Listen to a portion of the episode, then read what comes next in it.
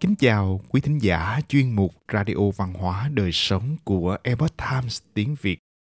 Hôm nay, chúng tôi hân hạnh gửi đến quý thính giả phần ba trong loạt bài viết dưới tên Cảm ngộ Tây Du Ký của tác giả Hoàng Phủ Dung.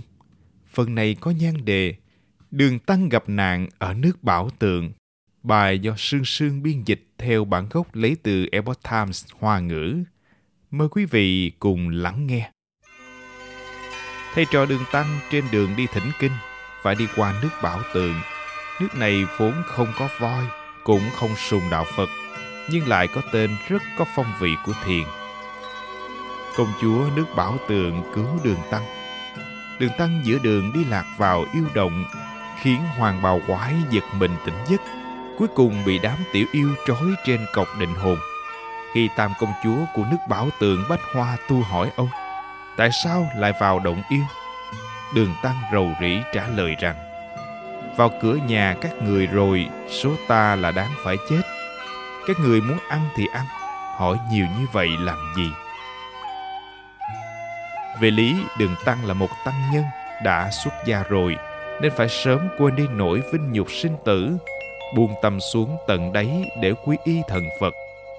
Nhưng vào thời khắc then chốt đối diện với sinh tử, có lẽ Đường Tăng đã để sự bi thương của bản thân lấn át. Dường như lúc ấy, tâm sợ hãi đã lấn át tín ngưỡng của ông đối với Phật Đà và sự kiên trì đối với chân lý.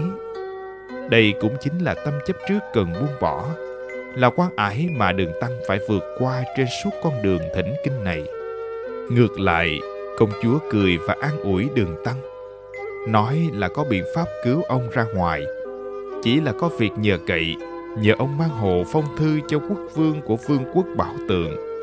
Trong tiểu thuyết không có miêu tả cụ thể biểu lộ của Đường Tăng, chỉ thấy ông gật đầu, lộ vẻ hoang mang lo sợ. Hoàng Bào Quái đối với tam công chúa tình ý rất sâu đậm. Hắn vừa nghe nói công chúa vì để thực hiện lời hứa cúng dường trai tăng nên đã thả Đường Tăng, thì cũng chỉ đành coi như không có gì, giơ cương đao nói to với Bát Giới, nể tình vợ ta đã nói như vậy, tha cho sư phụ ngươi, mau đi cửa sau mà tìm sư phụ ngươi đi. Bát Giới và Sa Tăng nghe được lời này cũng giống như được thả từ quỷ môn quan, vội vàng dắt ngựa, gồng gánh lủi thủi bước đi. Họ tìm được Đường Tăng ở cửa sau, vội vàng đỡ ông lên ngựa. Đường Tăng mất đi năng lực biện luận. Thầy trò Đường Tăng đi vào nước Bảo Tượng, đệ trình lên bức gia thư của công chúa. Quốc vương sau khi biết được sự tình thì than thở khóc lóc, khiến cho mọi người không khỏi đau buồn thương tiếc.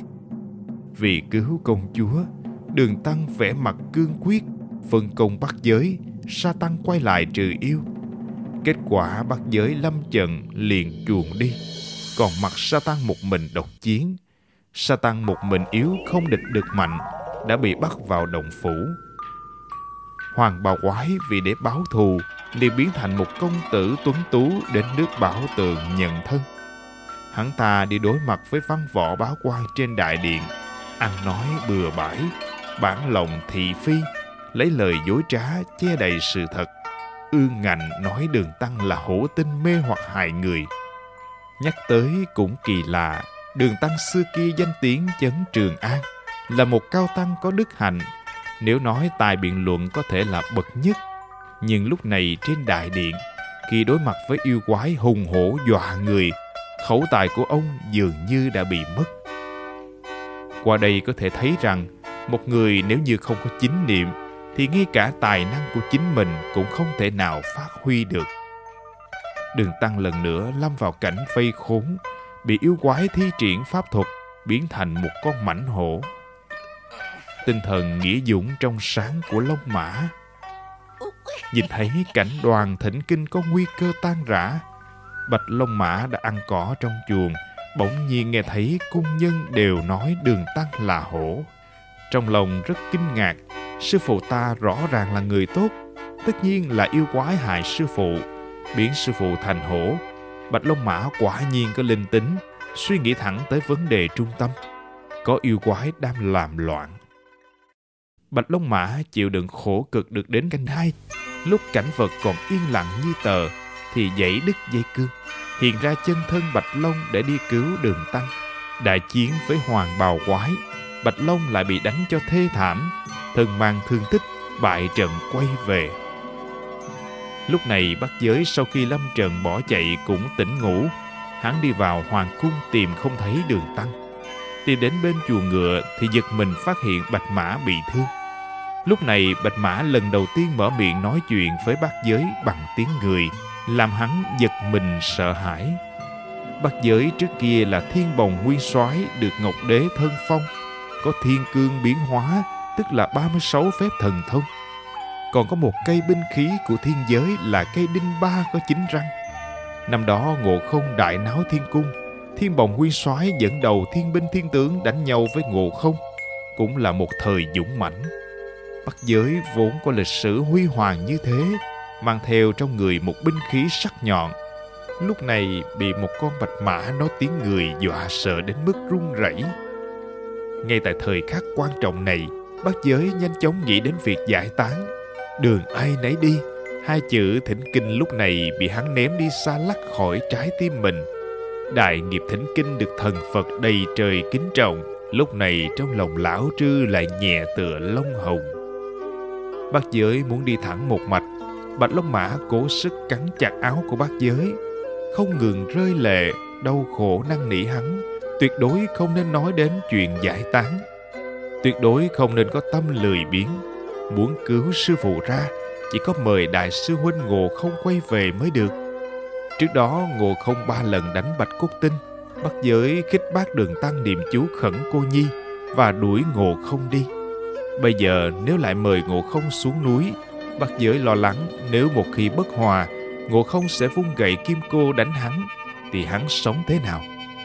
Bạch Long nhìn người rất chuẩn, đảm bảo với Bát Giới, sư huynh quyết sẽ không đánh huynh đâu. Sư huynh là hầu vương có nhân có nghĩa. Bạch Long chân thành tha thiết và kiên trì cảm hóa Bát Giới mong muội. Ngộ Không thân ở Hoa Quả Sơn, nhưng tâm lại theo sư phụ thỉnh kinh, một chút cũng không hề thay đổi. Ngộ Không biết rõ trên đường thỉnh kinh, Đường Tăng từng bước đều gặp nạn, khắp nơi đều có tai họa. Khi Bát Giới xuất hiện trước mặt, hầu vương biết Đường Tăng đã gặp nạn rồi. Huynh đệ đồng môn tình sâu kết nghĩa, hiệp ý trừ nan. Khi cả đoàn đứng trước thời khắc tan rã cuối cùng, sự xuất hiện của Ngộ Không khiến tất cả các thành viên như được tiếp thêm sức mạnh. Hết thảy khoảng cách và sự đứt đoạn, cùng theo sự xuất hiện của Kim Hầu mà bắt đầu vận động dính kết lại. Tác giả Ngô Tự Ân lấy câu thơ nghĩa kết khổng hoài, pháp quy bản tính, tức là nghĩa kết tình anh em, pháp quy về bản tính, để biểu đạt sự ăn ý của các thành viên trong nhóm. Khổng có nghĩa là rất nhiều, hoài là nhớ nhung. Khổng hoài chỉ tình cảm nhớ nhung và quan tâm lẫn nhau giữa các huynh đệ kết nghĩa. Sau khi Ngộ Không quay trở về cứu được Đường Tăng, cả đoàn thỉnh kinh đồng tâm một khối, ngay lập tức phá trừ được ma nạn. Từ câu chuyện trong tiểu thuyết Ngụ Ý của Bảo Tượng bao hàm tinh thần dũng cảm tiến tới của Long Mã.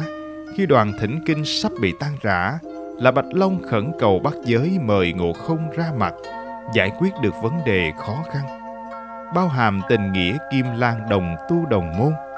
Ngộ Không, Bát Giới và Sa Tăng một lần nữa phối hợp ăn ý, cũng bao hàm Đường Tăng tán thành Ngộ Không dùng võ trừ ác. Năm người đồng tâm hợp lực giải trừ được ma nạn trước mắt. Có lẽ đây chính là thâm ý của cái tên Bảo Tượng vậy.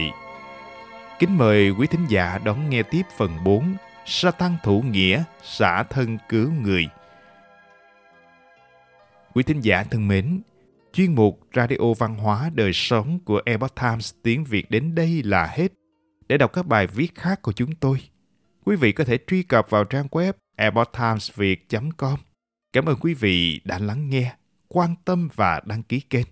Chào tạm biệt và hẹn gặp lại quý vị trong chương trình lần sau. Kính chúc mọi điều bình an và tốt lành đến quý vị cùng người thân.